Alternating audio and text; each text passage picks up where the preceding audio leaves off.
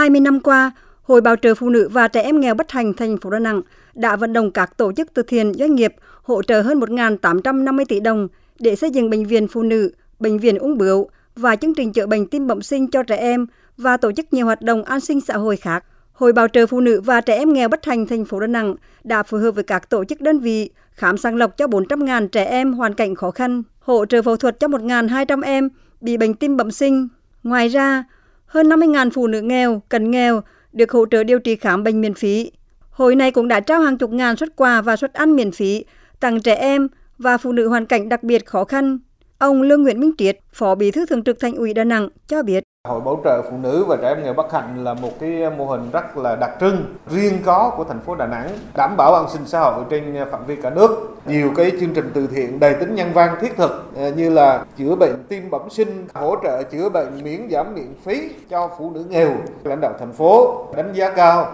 đóng góp của Hội bảo trợ phụ nữ và trẻ em nghèo bất hạnh thành phố trong những năm vừa qua.